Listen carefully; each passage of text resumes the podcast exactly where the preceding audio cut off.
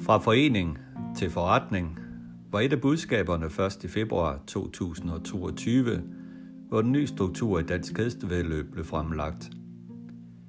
Men hvor mange travbaner er egentlig blevet til forretninger, hvor man tjener penge her godt et år efter? Og er banernes bestyrelser og foreninger i stand til at løfte opgaven med at tjene sine egne penge? I denne udgave af Travsnak tager vi snakken med Kjell Greiksen, som har sit bud på, hvad der skal til for at tjene penge. Vi kommer også omkring over skala og de store franske løb.